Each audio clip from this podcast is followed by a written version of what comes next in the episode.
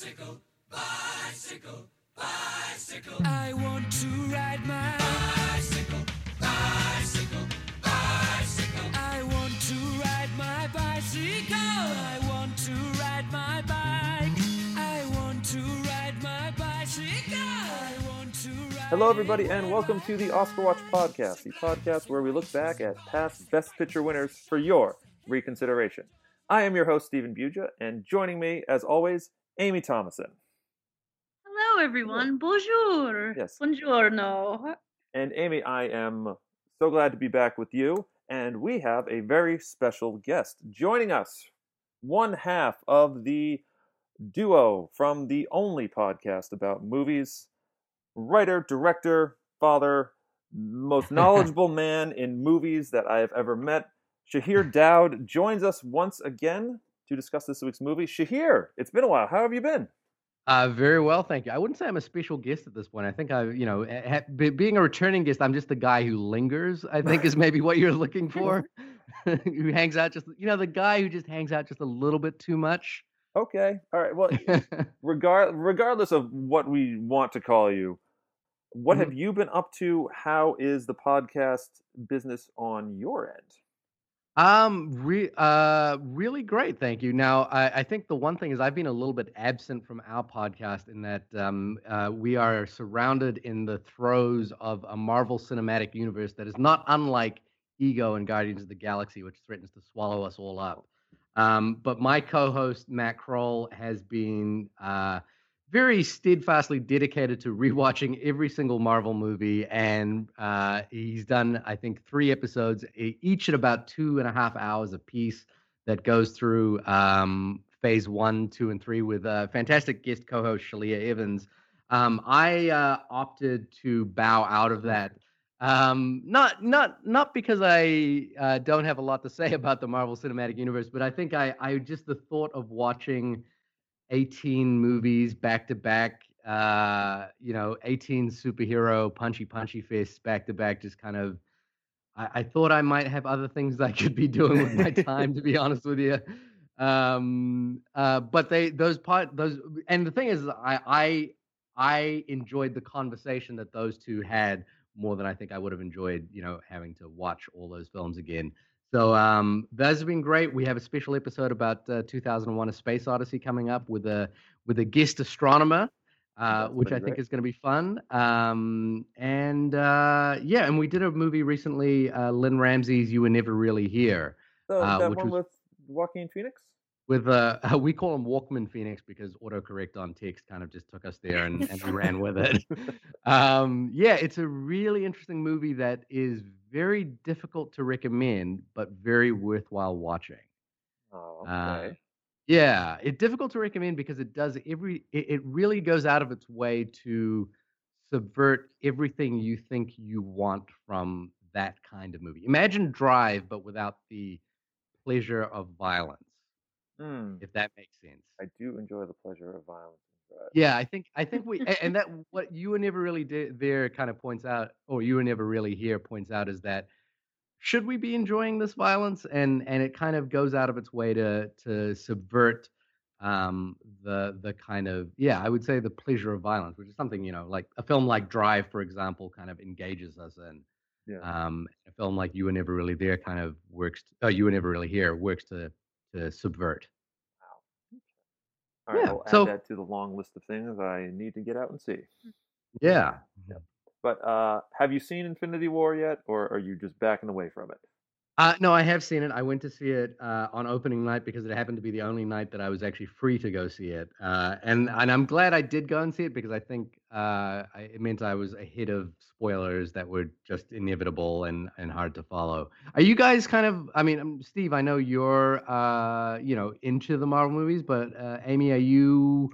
Uh, uh, you know, where where do you stand on that? No, Okay. I'm not. I under I have so many friends who are into them, and I really try to be very, very respectful. But honestly, when I go and my husband and I go and we try, and I try to go in with a totally open mind. Really, my truthful reaction is like eye rolling mm. and just it's just it's not my thing. I Right. understand it Yeah. is lots of people's things. I'm not going to condemn anybody for having a favorite genre of movies. You're out there, you're enjoying it. I understand, and my friend had to explain to me that Amy, there are some people in the world who don't need some deep, meaningful social commentary. There are people who just want to go into the theater, and if they're going to pay that kind of money, they want to see something big that looks great on the big screen. hmm So that's why they would pay to see the Marvel movies and all that, and they would wait to rent like Lady Bird. Right. So like, Yeah. I'm not going to pay X number of dollars. It's not fun to go to a theater and see Lady Bird on the big screen. I mean, I would Ah. I would beg to differ because, and and honestly, in on the scale of things, you should you should be paying to see Lady Bird. Marvel Yeah. movies are going to be fine.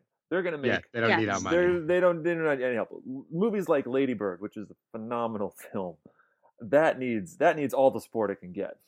And and and so that's how I feel. But my friend, like, he's the one that likes to break my balls all the time. But he, um, but but that's just his explanation of it. So he's like, "Oh, it was great. It was fun. It was entertaining. You would hate it, Amy. You would hate it." And I'm like, I have. I, I actually I have a very fun, but I just I do. I saw Wonder Woman, and I totally should have loved it, but my eyes were Mm. rolling so far in the back of my head. yeah. It was hard, and I was like, "Oh, it was great. I I, really uh, liked." I uh, I'm right there with you on Wonder Woman a little bit. Although I have softened on that movie a little more over time. I, I'm I, I have a really specific question though because you are oh sorry can you hear that Yes. Yeah. Uh, no. Hear what? oh the uh, sorry a phone call came through Hmm. um so sorry I'll start that again uh, if you can make an edit there Yep. um uh, so Amy I have a really specific question because you teach middle school I'm curious how kids uh, respond to the Marvel Cinematic Universe in middle school? Like, are they are kids kind of dressing up? Are they excited? Are they quoting lines? Are they talking about They it? are, um, our kids in general aren't huge moviegoers, and you know what I'm saying. They're just in general. They live. I mean, I live where I teach is you walk down the street and there's cotton fields. I mean, these Right. kids live in a rural, rural area, and they and they go to the movies, but their things on the weekends are like they go mud bogging and generally like more physical stuff. But Sorry, all my sorry, sorry, friends, What's mud bogging? I just. What is that? it's there's mud and you drive like four wheelers through it and you like spin around.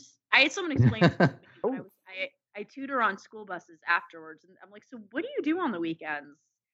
And they were like, oh, we go mud bogging and all kinds of stuff. But they but they like the Marvel movies. Um my teacher friends all like the Marvel movies. They really like them. yeah. Okay. But I show I, my kids, I show my kids like Sunset Boulevard and Some Like It Hot, and they like, they actually enjoy them. So that gives me Yeah. hope for the future. I was I guess I was curious then what do like yeah what do they enjoy in movie wise because I was I was having dinner with a friend last night another filmmaker and we were talking about how um in the Star you know for Star Wars for example kids are still attracted to Luke Skywalker and Darth Vader whereas uh Rey and you know Kylo Ren haven't quite as caught on as much. And I'm sort of I was like oh it got me thinking about like what are uh you know young kids or teenagers really into when they go to the movies you know like what are they dressing up as what do they care you know what do they care about Yeah. Um, it's hard. They don't, my kids don't really talk about going to the movies very much. okay fair enough I mostly hear about all the other stuff they're doing on the weekends. But all the mud bogging it's strange because that was it's such a big part of movies are such a big part of my life and yet where i live it's not a part of my immediate surroundings you know what i'm saying so when the oscars came out no one was talking about oh i wonder what's going to win and no No. It's, it's, it's amazing how location does determine a lot of one's. it's Uh, which access is smart, which is why things. steve gets lots of text messages from me like oh my gosh i just saw this i just saw that i'm like because i have like two people that i can talk to movies about and really have a conversation about One of well them uh, is just uh, not to derail you too much on that on that uh, side note but i think you know that is an interesting conversation because i came from uh, a small pacific island. I was born in fiji. And movies for us was a really big part of everything we did. And i think it was because we were so isolated that it was like a way to see the rest of the world.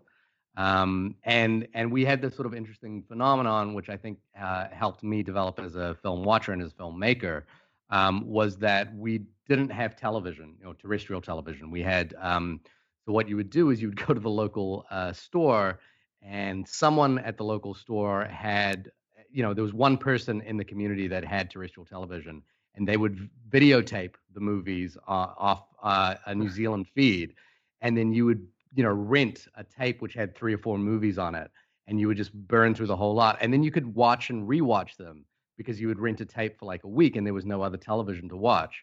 And I think that was actually like a really powerful tool because I would watch movies over and over and over and over again. And and then it was, you know, like yeah, there was a form of uh, you know, seeing how the rest of the world lived kind of in a way. Um, so yeah, location does play a part in it, but it can, you know, sort of have an inverse correlation to to, you know, your relationship to movies as well, you know, where there's not a lot to do Mm. other than go to the movies, you know, in New in Fiji. That's really cool. Yeah. Well, location plays a, a large part in today's movie. The 1949 Best Foreign Language winner, Bicycle Thieves by Vittorio De Sica. Now, uh, first of all, question Bicycle Thieves or The Bicycle Thief? Hmm. Uh, Yep, you guys want to try that first or I always thought it was thief because that's how I always heard it. Same here. I Yeah, I thought it was Thief as well, but I, I I'm gonna go with Thieves just because I think the kid is in on it, and you know he's just as culpable. So you know Bruno's kind of to blame here for for a lot of this. You know, like I now that I'm a dad, I kind of get why like how frustrated um uh uh, uh Ricci is the whole movie, and I'm like, and- and no, look, I don't want to condone violence, but I was like, this kid just runs off and does his own thing the whole time. So I'm I'm saying he's culpable. Uh, precocious children. We do so. We love them in we love them in movies because they aren't our own. Uh, they aren't our own. It was directed by Vittorio De Sica, written by Cesar Zavattini, who did the story and screenplay among uh, with others, based on the novel by Luigi Bartolini. It stars Mm. Lamberto Maggiorani, Enzo Staiola, Lianella Carell, and Gio Saltamerenda, among many others, all of whom are non-professional actors. Uh, it uh, came out in 1948, 1949, won the Best Foreign Language Oscar at the 22nd Academy Awards on March 23rd, 1950. For a more in depth look, you can listen to the episode on All the King's Men, which was the Best Picture winner that year. At the time, the Foreign Language Film Award was a non competitive category, so this was more of an honorary Oscar. So we will skip the Oscar talk, as it were, as there were no other nominees for Best Mm. Foreign Language Film this year, uh, which is a shame. Uh, I'm sure a lot, a lot, uh, many came out, but and I would, I would feel very sorry for them because this is one of the most critically lauded films of all time. Uh, it is based in the Italian neo-realist movie uh, movement, which is a uh, small movement of films that came out in post World War II Italy in the 40s and into the early 50s. Uh, the height was from I think it was from 43 to 1950, and uh, it's taught in all the film schools. I think you, one cannot escape the neo-realist and its influence. So the question to both of you, Amy and Shahir, is: What is your familiarity with the neo-realist movement? I the first neo-realist movie I actually saw was actually 1961's um, Two Women, also produced by De Mhm. Sica with Sophia Loren. First uh, foreign language best actress award Yes. for foreign films, and so gut wrenching because it's Mm. so funny. I, I I love English and theater. That's kind of my background, but I also like the, uh, history.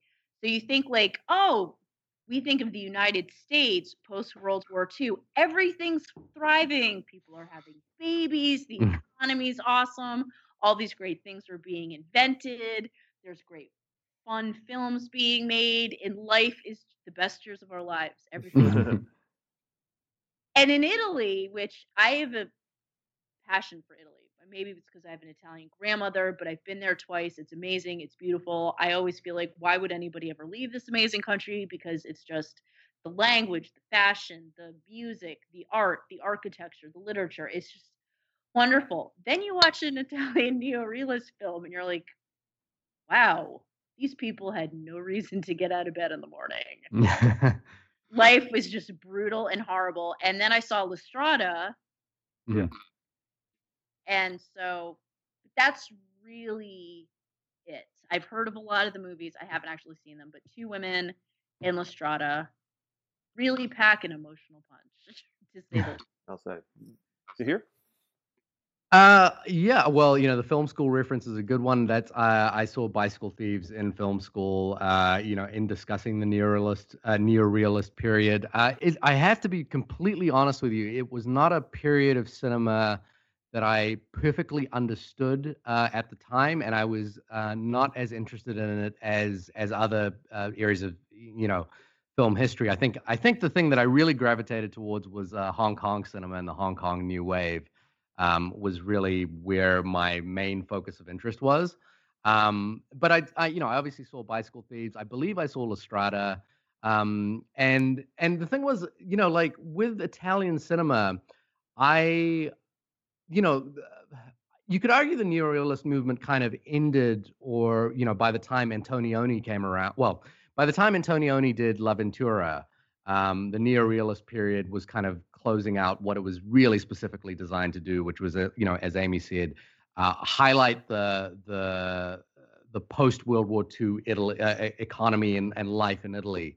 Um, so I, you know, and and I have to admit as well, when I saw Bicycle Thieves when I was younger, um, it didn't land well. No, land is not the right word. It didn't resonate for me. I, I wasn't, uh, you know, as enamored by it as I felt like I was supposed to be especially like you know, I love the film uh, The Player by Robert Altman. Did you guys Yeah. see that? Uh, and there's a conversation in The Player where they're talking about why can't movies be like Bicycle Thieves? You know, like I, and they're they're having this long conversation about Bicycle Thieves. So I was and and I you know uh, that was around the period I was in film school. So I was like, oh, I should go watch this movie. And then I watched it and I was like, oh, you know, yeah, it's good, it's good, but I didn't quite like. I don't think I quite got it and and I think I the reason I didn't get it was that I was like a you know a young man whose uh, perspective on the economy was uh, filtered through um, you know living with my parents and and having everything kind of given to me and and not really worrying about money and not really understanding the value of of a commodity like a bicycle and what it meant. But watching the film last night before this podcast, and now being a dad and now being the bill payer, I was like, "Oh my god, that bike!" And I was, you know, like every everything about the bike represented something much much bigger to me. I was like, "Oh, what if he gets a flat tire? What if you know, like he gets into a car accident? You know, like everything about this suddenly rang true and resonated in a way that it just didn't when I was younger."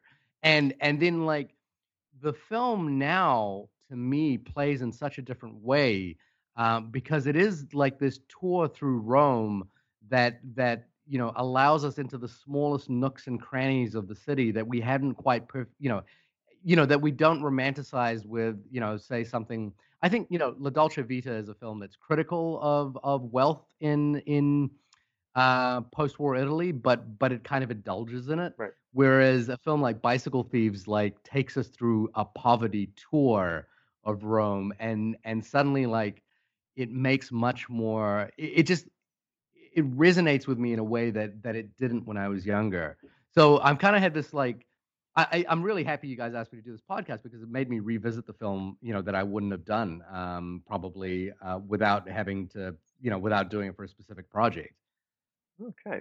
You mentioned that's that, that's a very good. I mean, uh, I'm always interested in hearing the younger and current perspective on on any film as as when we age our values and our and our ideas about how things are change along with us and how that can affect a film which is a very they're very finite slices of time because they're you mostly except for director's cuts the same thing and will be the same this will be the same movie for the next 200 years as well and will it's sort of frozen in that in that particular moment you do make the i like i like the uh the comment of uh poverty tour you mentioned because what i what what struck me and i was much the same way when I first saw this, I wasn't really taken because I couldn't quite understand it. But now being a dad, though not the breadwinner, being a parent really changes your perspective. And I thought about what about be a father and a son too? That that perspective. Yeah, Yeah. yeah, it's interesting, and, it, and, and even even now the you know you feel for the you feel for the mom, you feel for you feel for everybody in this in this movie, and it's so very because they're all everyone is just desperate. They're all they're all clinging, and you under you, and now you understand the motivations even of the the thief itself because uh, Yeah. because the, the poverty tour comment made me realize that this is what this is. It's not so much a tour as it is it's a one thread in a very large quilt that features a hundred thousand different stories of each person in Rome at the time, and we're just pulling on this one thread, and it happens to go through dozens of these other stories of these characters who we're not who don't just exist for to serve this the benefit of this tale they are engaged in their own little dramas that we that we get a glimpse into that allows us to you know through the, these small intimate moments allow us to view the world of post World War II Italy at a, at at a larger a larger bit. And it's uh it's fascinating filmmaking that I could not appreciate when I was when I was younger because there's so much there's so much happening and they uh and you see it all through the eyes of these two characters. This uh this father Antonio and his son uh his son Bruno which is uh very it works it wo- it certainly works now that I'm it works now that I'm a dad Yeah. I, I think it's true. And when you're little, your life experience is nothing. Right. So when Yeah. you watch it, you re- you don't have a sense of the world. You don't have a sense of post uh, World War II economy in Italy. You don't know any of those things. So you put it in and you watch it, and you're like, okay "What is this movie?" Like, a guy gets his bike stolen. Who the hell cares? I, you know, I got my bike stolen when I was a freshman in college. It didn't ruin my life. Like, yeah. shit happens, you know, but but it's true, but but the desperation and the one thing that really struck me at the beginning was when he gets the job Mm.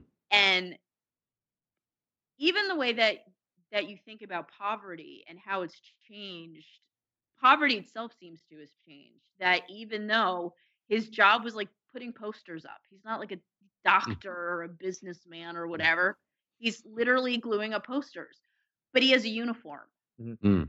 to do it. He has a hat, and his wife is shining the hat before he goes to work. And I thought, how many jobs do we do that for anymore? You know Yeah. what I mean? Like that it's still that pride that you have, that it's still the uniform is a nice uniform. It's not just torn jeans, dirty t-shirt, put on flip-flops, go to work. But but there was that that pride that they had. right yeah. And there's a there, there's a nobility in the in in the work in any work you do There is, and it's it's I have a job. I can now support my family and his wife, and how proud she was when she's dusting the hat off. And I'm acting this out as I'm telling Yeah. listeners. And how proud she was, and he was, you know, buttoning up his thing, and he got the bike, and he's all ready to go. It wasn't like he just rolled out of bed and was like, "Wow, I have a shit job. I'm only Mhm. doing this to feed my family. Who gives a crap what I wear?" There wasn't that, and I feel like nowadays any kind of formality seems to be out the window and i just and i love looking at the older movies when you see things like that you know what i mean we did the social network recently and you've got one of the richest guys in the world and he's wearing like a hoodie and jeans and goes to a meeting in like a bathrobe just Mm. to be like i'm so rich i don't have to care and Yeah. then you've got this poor bicycle man who now doesn't even have excuse me doesn't even have sheets on his bed but when Yeah. he goes to work he's going to have the shiny hat his uniform's going to be perfect those are the little details that really struck me when i watched it Yeah, I think uh, the the I think the thing that really resonated with me this time around was the uh, was seeing them uh, strip their beds of sheets, wash them, fold them up nicely, and then take them to be pawned off and sold. And and then the thing that really like kind of tugged at me a little bit was when he watches as they take those sheets and they you know and the the guy who buys them like climbs up this ladder to like put them in with all the other sheets that everybody else has been selling. Oh, Um, and you realize how widespread, yeah, how widespread uh, the poverty actually is, and how much um, people really, uh, really, you know, yeah, like if if you told me that I have to take a job, you know, like putting posters up, I'd be like, okay, this is a temporary gig. But uh, with him, I felt with uh, you know with Ricci, it felt like he was doing something that he was going to do till he was sixty at this point. You know, like it was the job he Mhm. was like kind of assigned to do in life, and he was happy to do it. And you see that at the beginning as well when they're like talking about jobs being ha- handed out, and you know they're like, "No, you're a bricklayer, so you can't do this job. You could do this job where you're a poster. You know, you could hang up posters." Mhm. And you see that they they've kind of been assigned roles in life, and the problem is is there, there's a scarcity to which those roles can be fulfilled. Uh, even though you would think, you know, like America post-war uh, rebuilding would kind of take hold, and so the economy would be big, and you know, people would be putting money into like rebuilding and refranchising. But but there's just this sense of like emptiness and scarceness and and not being able to eat, and that that thread is pulled all the way throughout the film. You know, they go to a restaurant and they see that there is uh, another half of people who are living who can afford to eat in restaurants every day, and they just don't have that ability anymore. They go to uh, you know a church uh, which is uh, putting on um, uh, uh, a a prayer meeting for a prayer for for homeless, and you know they're they're feeding them, and and you know the person he's chasing just can't afford to miss this. So even he's being even though he's being like chased by this young man who wants his bike back. Yeah. He's like, no, I'm gonna stay here because I really want this, you know, potatoes and pasta meal. It's like, you know, I just need this. Um, That so old man. yeah.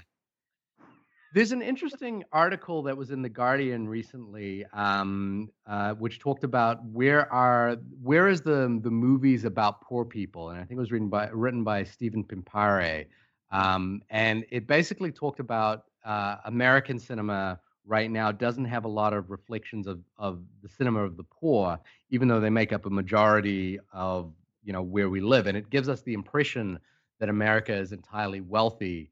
Um, and I, th- this was in direct relation to um, the Florida Project, Sean Baker's film. Right. And and I think and I think you know there's something to that notion, and so I think it gets to the heart of you know what neorealism is about, which is not that you know um, poverty tour is a term I use. Um, I remember once I directed a show uh, in Panama, and we went to a few poor neighborhoods, and I was very cognizant of like not exploiting the people of those neighborhoods. But you could kind of argue that that you know if you think about what neorealism is, it's it's sort of like oh we want to we want to highlight you know the plights of the poor and we want to highlight the plights of of people who are um, who are struggling. But that's not actually what neorealism does. It actually just kind of enlightens those who are watching to the struggles of people around them without exploiting it. Right. It doesn't feel exploitational in any way. And I think you know the reason why the Florida Project resonated with people is that if you said to someone, "I want you to go see a movie about the poor people in Florida," or "I want you to go see a movie about the poor people in Rome," you would think, "Oh, it's going to be all misery and gloom and doom and kind of you know what have you." But there's a kind of um, human empathy which doesn't allow us to wallow in it um, which i think something that the bicycle thie- you know bicycle thieves actually does as well which it doesn't allow us to wallow in the poverty it, it it kind of allows us to engage with their struggles in a way that is meaningful and transformative. And i think you know that's what's powerful about seeing the film now you know i think you know we all kind of you know acknowledge that now that we're parents and we know that there's a uh, such a fine line between um, you know being able to feed your family and being poor you know it it, it just seems like oh if, if i make two wrong decisions i could be in that situation um, that's that's what makes this actually work is that we see ourselves in antonio Right. uh, in, in in in ricci and we see ourselves in those people um, and that's why it doesn't feel exploitational or you know um, you know the word poverty tour comes back again it doesn't feel like a like a, hey let's go take a check out the the poor part of the co- It the city feel it doesn't feel like Dickensian. yeah exactly it doesn't it doesn't wallow it doesn't it doesn't manipulate in the in the way it doesn't there are no my to my memory there are no flourishes of very cinematic appeal of like long, like drawn out shots that really, really to say, that are saying you should feel this. The uh, like the Hmm. the neorealist moniker feels like it stems from this is like this slightly heightened reality filmed in a documentary style so much so that you could mistake this for just like we had some cameras and we followed this dude for a day through Rome and that's it. It's mm-hmm. it's so without the artistry we give to a lot of a lot of cinema where it's like broad strokes emotional manipulative music. It's it's presented very matter of fact not it's as if to say we are not here to you know condemn or condone these people this is we are presenting this as the way Hmm. it is for them and you are you are here it is your j- it's our job to show it is your job to draw the conclusions that that Yeah, you there's want no monologues about poverty or you just see No, it. yeah, it, it, it Yeah. drops you right in the middle of things. You're in you're in Italy. It's after the war. These guys are assembled for work, and we are off to the races. And through their search, we encounter all of the institutions that are normally there for people who have fallen through the cracks, and how they are all failing them. You have the the church is are failing them. The police cannot you know are so unhelpful here and it's, it's like like the, these people are just clinging on to whatever they can and they're doing it however they can and if that means they have to steal a bike that means they're going to steal a bike But one thing that that really bothered me is when he's hanging the the poster and Mm. the thief comes up and steals the bike. That dude, that there's that Yeah. guy that Mm. stands there and watches it happen, and I'm i thought i, I It's figured he was in on it Yeah, because doesn't he jump in the car uh, with uh, with Ricci afterwards and and like kind of misguides him as to where they where he was going? i think so i think so that made me Mhm. nuts. yeah that made me nuts. And I feel like in all of the articles and stuff that I read, we're supposed to feel bad for the thief. Hmm. I didn't at any point in the movie feel bad for him. I think he was putting on a show at the end with his seizure Oh, yeah. or whatever. I'm like, you are full of shit and you deserve to die. I mean, I hated this guy. I wanted him to get a beat down. right but I um I actually did And empathize. that with old man. He's like on my list of people who really deserve to get their asses kicked. here you Uh, empathize I I did empathize with the thief, and I did empathize with the old man because I I felt like what happens is in in an economy that's not geared towards supporting poor people, you end up you know crime is rampant not because people are inherently criminal, but because people just need to make things work, and and so and what I the reason I really empathized was that you know the mother comes down and she's like you know she's she wants to protect her son obviously and then we go up into her house into her apartment and it is like this one bedroom place where there's nowhere to put a bike so you know the bike Yeah.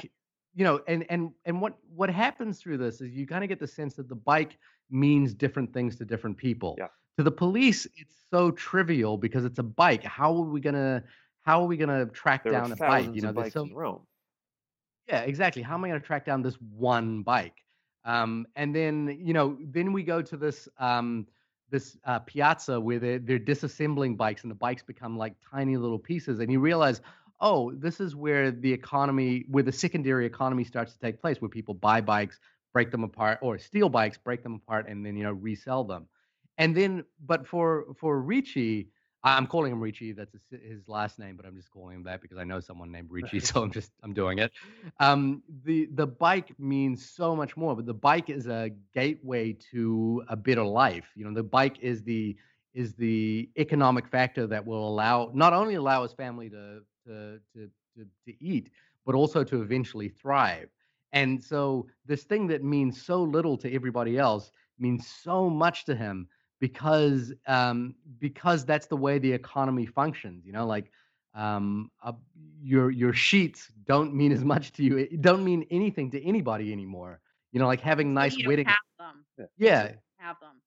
And Exactly. I have, and it, it is it like like today. Um, I have students who have parents who don't have cars, Yeah. In a and na- in a live rural in, you know, and they live in a rural area. And how are they going to get to school for the school meetings? How are they going to get their kid? Um, my husband was a manager of a fast food restaurant for a while, and he had to give people rides home because they didn't have a car to get to work. You know what I mean? And it seems so. Of course, to me, I'm like, "We don't have a car, but this is 20 this is the new millennium, folks, and you think everybody has a way to get to work, and there are people that legitimately don't. Now, I did feel for the thief's mother.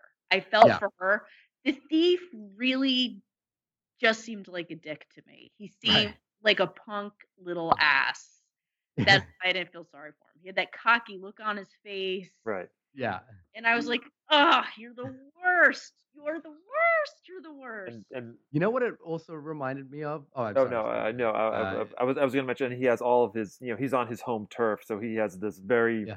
all all of his, Yeah, and his he's mo- the, like the too. basic like kind of a mob ish like Yeah. gang like there to support him. Like it doesn't matter what like oh like you're saying he stole the bike. Nobody cares that if he actually stole the bike. They care that you're entering their turf and you're getting up in his face and accusing him of something. And where's your proof? And it's uh, it's it, it, Yeah. it's you feel so seem Like frustrated. he was desperate. He didn't seem like he was desperate or anything like that. He seemed like a Like yeah, he was he was part of a chop shop or something like that. Like he just had to steal the Yeah. bike to you know like Yeah. like he had his own. I'm sure he had his own story, his own struggles.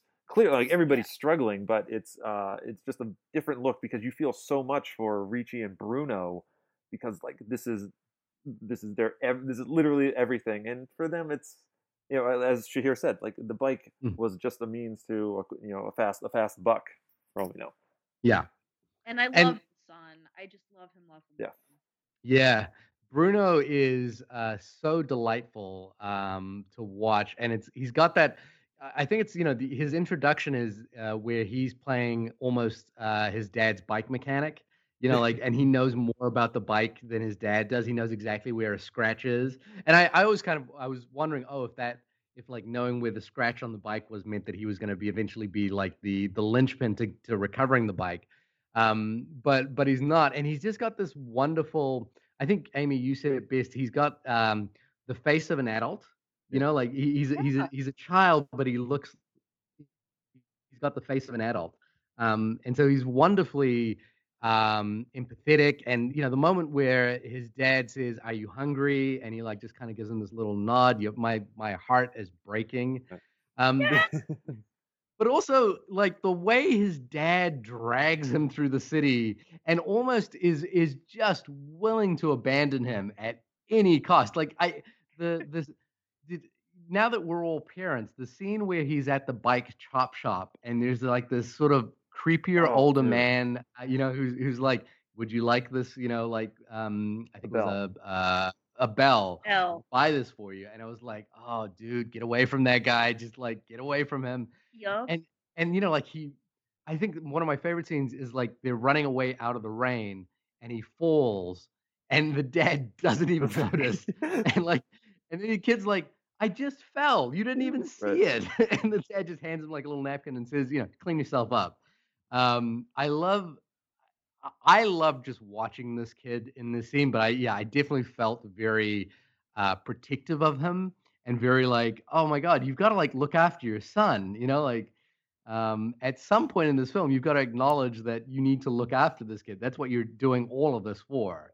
But He- I he does, though. appreciated that he wasn't this tragic little flower. You know what I mean? I like that he's running with his dad and he's helping him find the bike. You know what I mean? It's like they're they're in cahoots together. He's not just this tragic little figure, but that makes you more tragic. And when the dad gets mad at him and yeah, he's Yeah. all like, "Screw you! I'm gonna tell mom." And I was Mm. like, I like that he's got some gumption. He's not just this little victim of society. He's got sass. yeah, well, yeah. Actually, well, this is a this is a question I have. Is what was the kid's?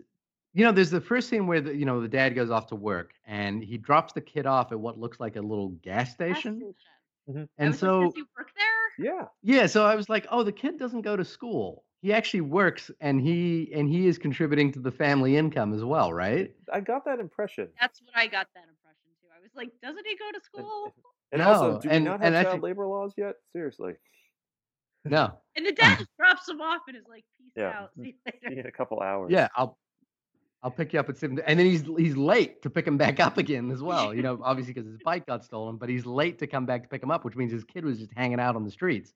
Yeah. Um, but but which Bru- was- Bruno knows how to of- handle himself. He's But I think that that's also a generational thing. I remember, and this is kind of a side note, but just as far as like that generation of like 1940s poverty, um, if you've ever read the book Angela's Ashes, Yeah, I have Frank McCourt Frank novel. McCourt's talking Yeah. about they're living in like Brooklyn, and Frank McCourt is like five years old, and he's Mm. watching his younger brothers, and they're like out on the street, they're going to the market, they're getting bread.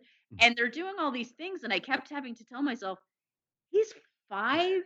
Mm. He's like the little man of the house. And I look, and again, I look at my son who wants for, I mean, if he's cold, guess what? He's got blankets, he's got heat. If he's hungry, we have a multitude of food mm. to feed him. He will mm. never understand what that's like. But this, but I just remember that. And I thought he was five. And like I said, they're on the streets of Brooklyn doing business and know all the local, local merchants and stuff and watching his brother who's like three and then there's another one that's two and when the little baby and the thing is hungry like they're getting the milk out and feeding the younger brother and i'm mm. like Yeah. what and that's just what it reminds me of that these are small children forced to grow up. who have who are forced to grow up really fast which is gives them that air of being like a little man and he cries he's still tough you know when it Yeah. started to rain though i literally was like mother really now it has to rain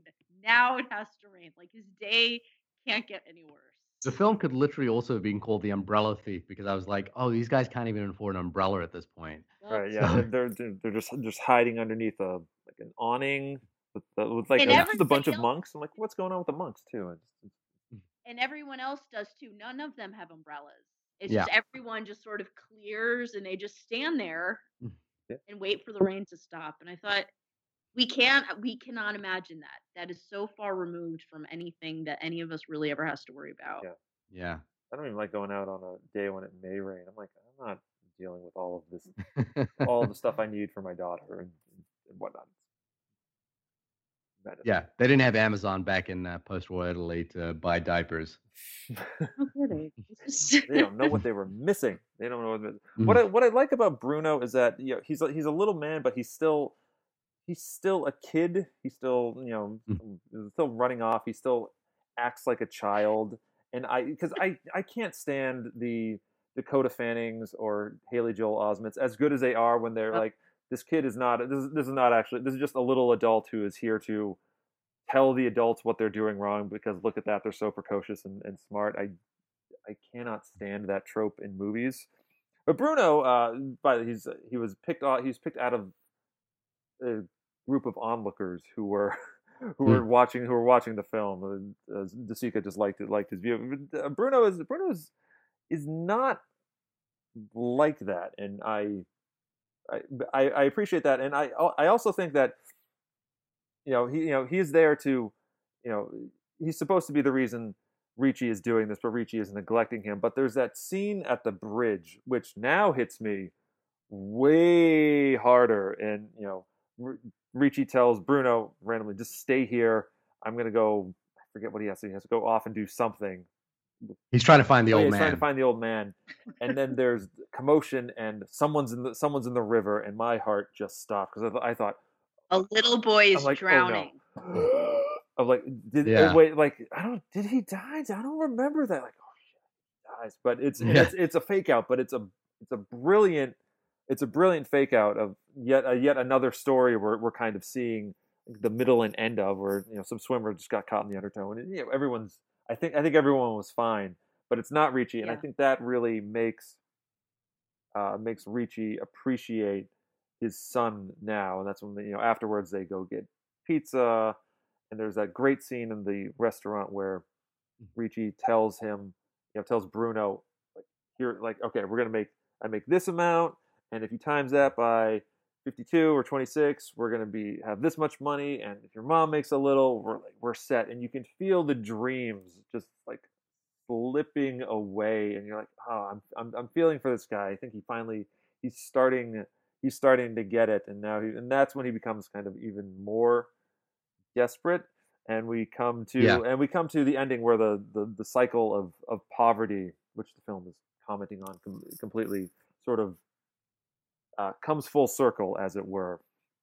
And uh, Ricci, you know, he's he, the cops have failed him. He found the thief, but couldn't couldn't do anything. He was about to get you know strung out by the mob, and he sees a he sees a bike sitting by the by a wall unattended, and he you can see in his face he's going through all of the motions of do I Mhm. steal this? Like would it- like it would like would it be fair? Yes, it would be fair. Someone stole my bike, so I'm going to steal someone else's bike, and you know, and the cycle will continue. But I will have my bike, and my family will be secure. And as we know, it doesn't work out for him. He goes, he finally builds up the nerve, steals the bike, but somebody they immediately pounce on him. Immediately swarm. It was it was it was it was almost like it was a trap or something. yeah. yes. And it Where did all these people come from? yeah, and they're everyone's joining. Like, where were all these people when his bike was When stolen his first? bike was stolen. Thank Yeah. you. I I think I actually said this out loud as I was watching this on my laptop. I was like, "Where were you? Like five hours ago?" Right, right, and and then it, and then it becomes you know, he's been failed by all these institutions, and now he's being let down by all of these people who don't who don't care about his his story. You know, because we, don't care about we don't really care about the bicycle thief's story. We just know that he has one, and it's we're we're so mad at him because he stole this this guy's story, uh, this guy's bike. And you and then you see and you realize that now Ricci is he's viewed as a criminal. He's viewed in the same light by these other men as as he viewed the the thief, and it's it's just never going to end, will it? Until things get better. And right now, they have no hope of things ever getting back to any semblance of the pre World War II Italy, or probably pre Mussolini Italy, that you know so took a toll on them. And it's uh, and it's just I mean, I, f- I found it to be devastating when, as they are as they are just walking into the crowd, defeated. Uh, how do you- how did how did the ending hit for you guys seeing it again? Brutal. I mean, literally, they hmm. walk away totally defeated, and then Fine appears. You're like, what the hell is this? European cinema, God, make and it, and I respect that that's the ending. Yeah. I respect that that's the ending. And So- it's really life is a kick in the teeth. Yeah. yeah. Have a I- good day. I, I think though there is um so something I think uh, I thought was interesting watching it this time around because I know when I was younger I was like oh he doesn't get the bike back and that's it and that's and that's the film and you and you sort of um you think a little bit I, have you guys reviewed um, Sullivan's Travels on the podcast yeah. I, I feel like I saw you guys have you talked about Sullivan's Travels at all No. Sullivan's Travels is a Preston Sturges movie from uh, around the same period uh, with Veronica Lake in it. And uh, Sullivan's Travels has this. Uh, it's about a filmmaker who's trying to, who wants to make a film of the people, uh, you know, about poverty, about real life, and he wants it to be. And I, I think the film was actually called "Oh Brother, Where Art Thou," which the Coen brothers I remember, later. I remember that. Yeah, Joel yeah. In it, right? Yeah, exactly. Joel McCrea and Veronica Lake. And the the whole thing is, is that it has a similar sort of Odyssey like structure to to it, like Bicycle Thieves, which is that uh, the the director eventually ends up going on a poverty tour uh, of of rural America, and uh, it, it's sort of kind of a dark. it- It's a slightly more optimistic ending in that he ends up in a prison, um, you know, a really horrific prison conditions, and then he ends up watching uh, a Daffy Duck cartoon with uh, with his fellow prisoners, and he suddenly realizes that this sort of indulgence of poverty that he wanted to make and and you know like you know he wanted to bring the cinema of the people to the people was not something that the people who are going through this actually want. They wanted to see daffy duck. They wanted to see like a happy movie and they wanted the escapism of the movies. And the thing is is that so when you watch a film like bicycle thieves you sort of the ending is kind of feels like it's this dour note of of of um of like oh the world just sucks and it's gonna You know, this is just going to continue. Okay. But the thing that actually struck me this time watching it was the sense that um, we are, you know, Steve, as you said before as well, we're going through individual stories, and he's just seeing, he's just catching a snippet of each individual story. Um, and he, the, I say it's kind of got this Odyssey-like structure because he he gets to discover things by seeing just these little snippets of stories, like Homer's The Odyssey, and um, he he kind of you know he sees these little snippets and he has to infer a grander story for it. Like for example, when he sees the old man who is in somehow in cahoots with the young thief, he has to infer the kind of poverty that this old man lives through, and he has to think about like what this man's life is like. And at the end, the the hopeful note for me in this movie is when he gets caught by this mob, and the uh, the man whose bike he steals sees Bruno, and he sees Bruno crying, and he looks to the father, and there's a moment of recognition. There's a moment that oh, I understand what it is, why it is you wanted to steal this bike, and I'm not gonna, you know, let's just forget about the whole thing. I'm not gonna like press charges. I'm not gonna like continue this this whole charade. Um, you know, let's just go on. I, I get it. I get what it is you're going through. Uh, I can't give you my bike, but I understand. And and I think the the sort of bittersweet um, moment at the end is that is that Ricci has now kind of uh, he had to reduce himself, and he didn't want to do it in front of his son, but he did it in front of his son. His son saw it, and he feels terrible about it. But he still walks away with his son. You know, he's Yeah. not going to prison. He's not, you know, uh, he's not going to be taken away from his son. He still has his son, and, it's, and I'm sort of getting a little worked up or teared up thinking about it. But his son takes his hand at the Oh. end of the movie, and his son you know, gives him back his hat, and his son still loves him. You know, his son wants to be with him, and and and I think you know that's the sort of the literary tradition that this comes out of, which is that yeah, no, he didn't get the bike back. Yeah, but that's that's a that's a trope of of thinking about cinema in this sort of uh, slightly Western ideological perspective, where where goals are more important than characters. And and what is important, you know, like from a if we did this film from a Western point of view, or from a you know like any sort of American um, viewpoint that y- you know we would consider the main goal of the film is to get retribution for his stolen bike, Yep. but it's not. The thing that's important is recognizing that the son and the father are still together, and and they walk away together, and and though this tragic thing has happened, they are still together. And I and I, I that was the sort of note of hope that the film, you know, kind of gave me that I hadn't considered, I think, when I was younger. Hmm. Um, and I know it's difficult. It's it's a sort of a difficult exercise sometimes to kind of look through that lens, but the film is giving you so many details and so many um, little moments. You know, those little side stories that they come across aren't just like snapshots. We do get to see the world in which the old man lives in, which is in this church where he has to go get a shave you know, and and there's a certain time to get a shave, and there's going to be food served, but you can't go at this time.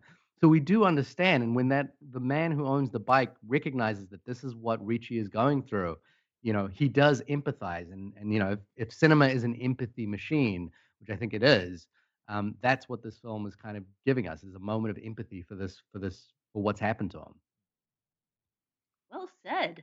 Thank you for that. Thank you for that insight. I had not uh, not considered that because, as you know, we're very goal oriented. So when you know the Maltese Falcon does not actually matter in the movie The Maltese Falcon, I feel a little taken taken aback. But you're right. It is a, it is a powerful moment that, upon reflection, Ricci has probably lost his job now, and it's uh, he's, they're they're walking towards an unknown future but they're walking there together because the son in a in a very non-spoiled way understands in Mm. in ways that I don't think I would understand that my daughter probably would not would could never understand certainly at that age the Mm. the intricacies and nuances of the the shifting morality of uh, you know that poverty kind of you know you are forced into forced into doing the the you know this crime this crime is not is n- it's not a it's not a crime of of malice it's a crime of necessity and there's there is a world of difference uh, between them that Yeah. And when Hmm.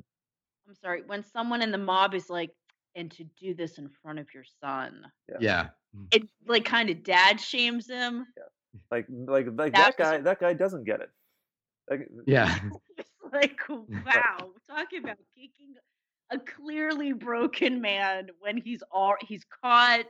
Like, just to add on top of that, you should be ashamed in front of your Yeah. son. and it Terrible example. and it's just a brilliant bit of acting from uh, Major Maggiorani. It's I think it was the, like one of the last scenes they they filmed, and he this is the scene where he finally like where he he confesses in later interviews that this is where it, it finally snapped, you know, snapped into focus with him, and he became Ricci, and it just you know when uh, when Bruno grabs his hand, you just see his his face sort of shatter into a million bittersweet pieces, and it's it's it's absolutely a brilliant bit of subtle subtle acting from a guy who like didn't really act before or after this.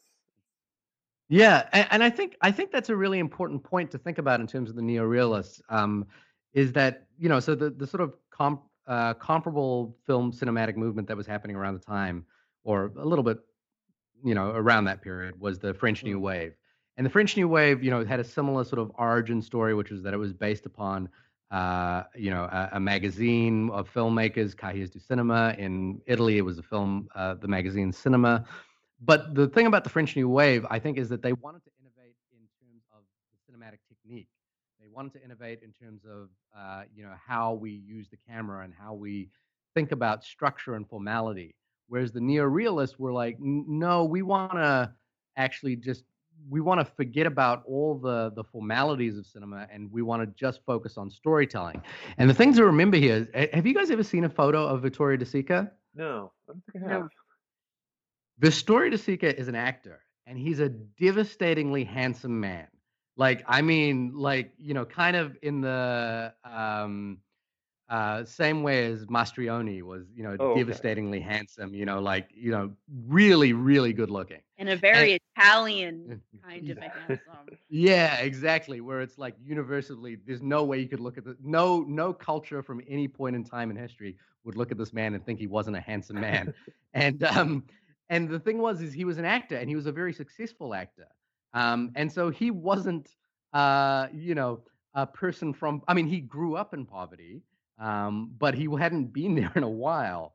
And and he didn't live amongst, you know, the poor or anything like that. He was, you know, well to do and and so for him the thing is that that the the sense of making this film wasn't just about um i want to you know the preston sturges sullivan's travel sort of like i'm here to like expose the truth of, of history he really believed it and you know that goes to the casting that goes to like operating the camera you know one of the famous um neorealist films is rossellini's uh, rome open city and they didn't have you know film stock to make that movie so they would just shoot whatever they had. You know, there was this sort of ethos in front and behind the camera with the neorealists, which I think is really important to think about.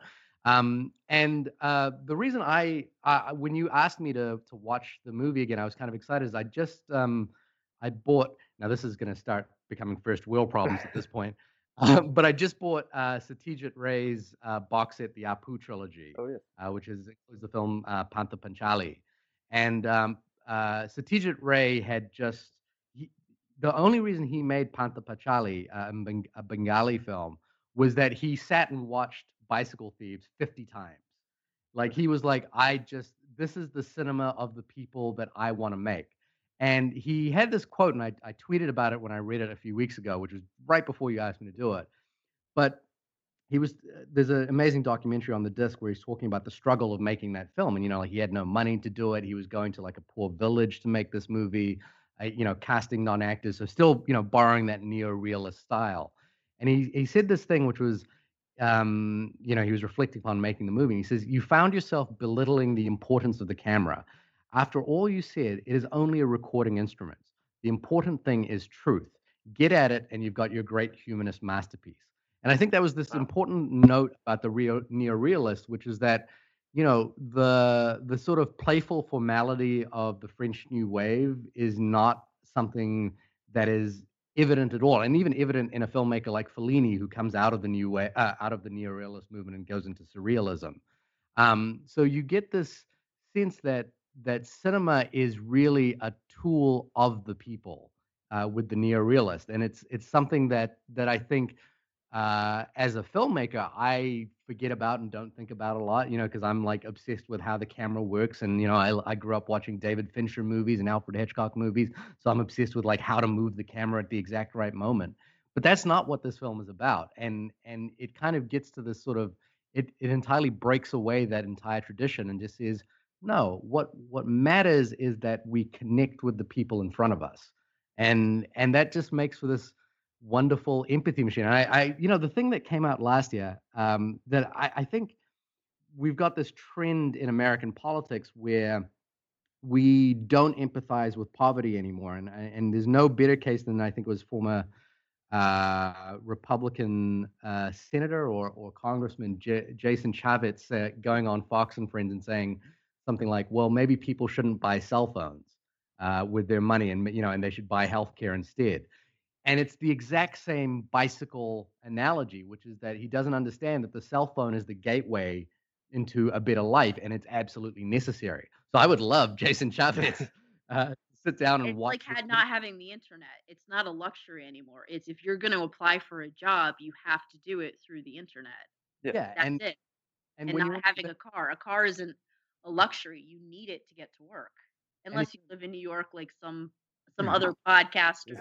yeah, but and if you're in the middle or upper classes, you you view those th- you you view anything that isn't food or lodging as, as a luxury item, and it's not, you know. And that's the sort of thing that we have to think about, and I think it's something that that this film really plays into because you know, like the item they're trying to they're not hungry, you know. They they go to a restaurant at some point. The item they're trying to get is a bicycle, you know, which is which is arguably a luxury item, but it's the gateway to everything he needs.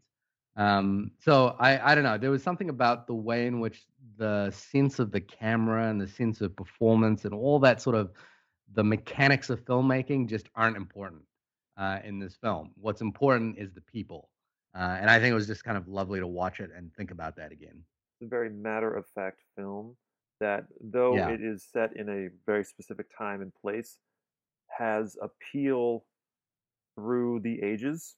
Like you, Mm. this movie will still be talked about and lauded for centuries to come. Like maybe, maybe, like I hope there will be a time when we can view this as this was what poverty was like back in the 20th century, and now that we live in Star Trek, we no longer have that. But I, I highly doubt that will be the case. And it's, it shows a resiliency in the human spirit that uh, I appreciate because you know because it is an ultimately unsuccessful quest endeavor, them finding Mm. the, the bike. But you realize that as with so many things, so many quests, it's not about that. It's about kind of just going forward and trying, which Yeah. is and that has its own has its own beauty, and especially when that beauty is presented so not bluntly, but I guess I guess uh, almost softly, just but completely without flourish, makes Mm. it uh, makes it more powerful than if you were driving driving it home with a sad Sarah McLachlan song playing yeah, playing on but you background. know, and, and the one thing is, is as depressing as the ending is, you know he's gonna get up the next day. yeah, And you Yeah. know he's gonna go to the place and you know he's gonna try to get a job and he's gonna drop the kid off at the thing. He's not defeated. And I like I respect the fact that it has the sad ending as opposed to the big uplifting monologue about how tomorrow is another day. yeah, right. The whole speech about we're poor, but we're gonna keep fighting and almost the Tom Joad from the Grapes of Wrath monologue and wherever there's a struggle. And as much and I love Tom Joad, I love Henry Fonda. He gave that monologue really, Mm. really well.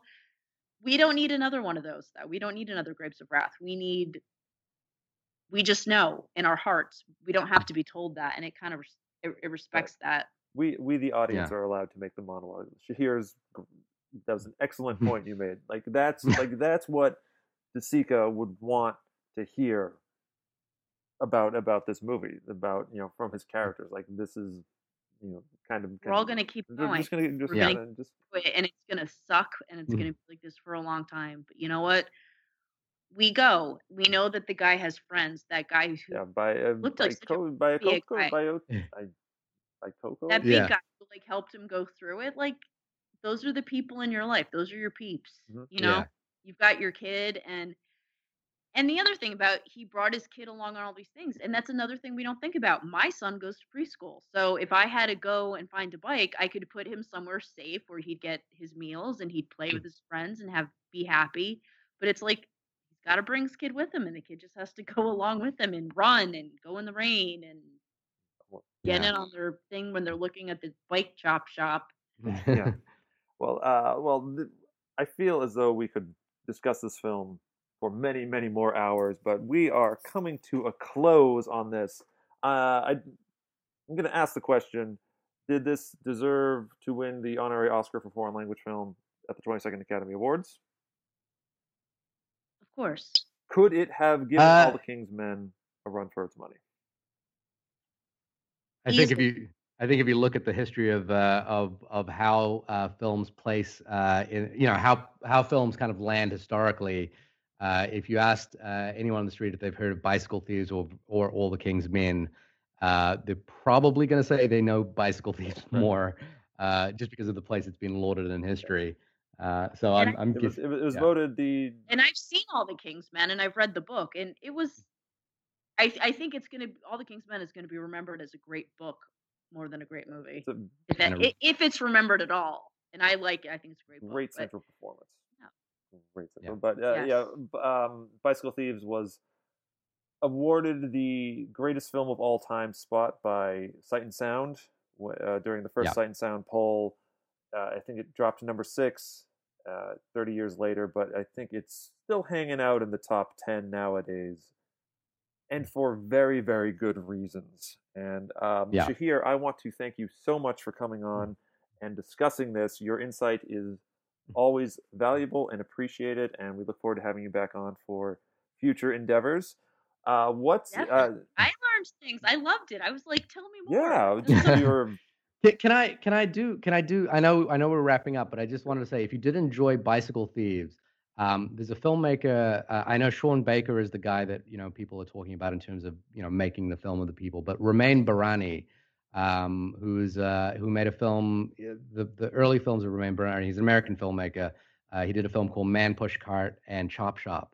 Uh, which, if you enjoy, you know, if you enjoyed Bicycle Thieves and want to see an American sort of reflection of that, uh, that is modern and new and, and relevant uh, to today's world. I think you know you could you could do no better than that. Ramin Bahrani's actually like taken a leap into into science fiction. He's uh, he's directing the uh, Fahrenheit 451 adaptation on Oh. HBO really uh, right now. just saw the ad for that. Yeah, that yeah, great. but uh, but check out uh, Chop Shop, uh, and which is directly influenced by um uh, by Bicycle Thieves uh, for a sort of similar similar experience. And I think I think you know there's a there's a real value to this kind of cinema, and you know like it's it's not the thing. uh, you know, if you go to the movies now, it's impossible to find a theater that's not playing Avengers. Not that there's anything wrong with Avengers, but but but you know, if you want to see something like this, um, please hunt out those films. And I'll also just I know we're going out. Uh, the way I saw this film uh, was using a service I'd never used before, uh, but I, I just wanted to talk about it, which is Kanopy. Have you guys used Kanopy? no, Kanopy? never heard of it. No. Kanopy, if you if you have a library card, uh, you can go to any public library, get a library card, and you can sign up to a service called Kanopy, which is a free streaming service as good as which has a really big catalog. It's the kind of films that you would get at uh, at, a public library, which included The Bicycle Thieves.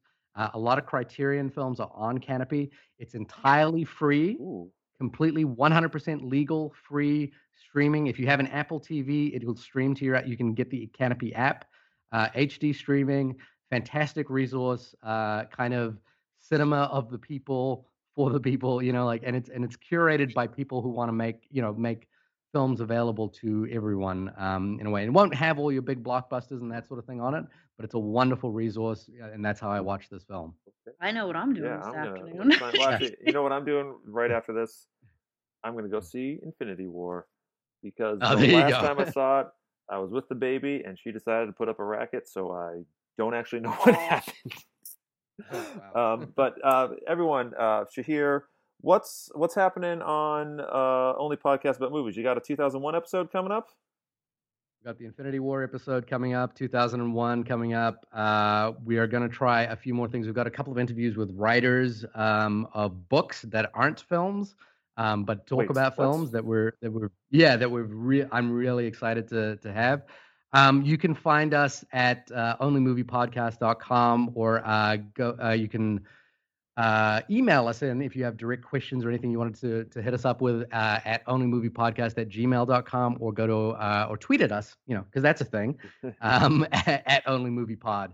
Um, we would love to have you guys back on the podcast. Or we, Amy, we haven't had you on the podcast yet, but Steve's been a retur- recurring guest uh, I many would times. be honored. I Yeah. loved it, and you are a fascinating guest, and you really taught me a lot, and I really appreciate that. Seriously. And then you, and I then you will really meet enjoyed the conversation with you guys. Go like, oh god, what is what is happening?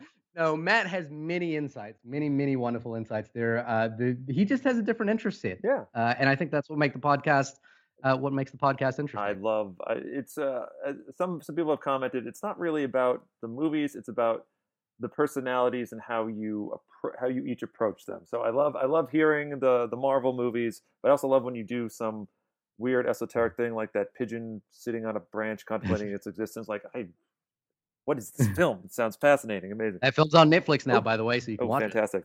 but um, you have been listening to the Oscar Watch podcast. Thank you so much for tuning in. I know it's a long one, but it was a very important one. Thanks to Shahir. Uh, if you like what you hear, you can drop us a line at OscarWatchPodcast at gmail.com and be sure to find us on social media at OscarWatchPod. We too are doing an episode on 2001 in honor of the 50th anniversary of that film's release. That will be dropping next week, at, or I think perhaps on the day of the 50th anniversary. We shall see. Although, you, although right now I feel like you really want to listen to Shahir talk about that because uh, I imagine it'll be much more insightful. But we're going to have fun with that as well. And uh, Amy, where can folks find you? A Thomason 11 on Twitter and on the Facebook page where our friend Michael from Ontario got back to me and he has seen every single Best Picture winner before I have. So Michael from Ontario, nice job. Michael, we'll get Every single Best Picture winner. Wow, Every single Best Picture winner. That is commitment. He was able to actually comment on Cimarron, and who can comment on Cimarron? I I can't. and, he did, and he did. So nice job. Shout out, thank Mike. Thank you so much for listening in, everyone. Thanks for tuning in, and until next time, we'll see you on the red carpet.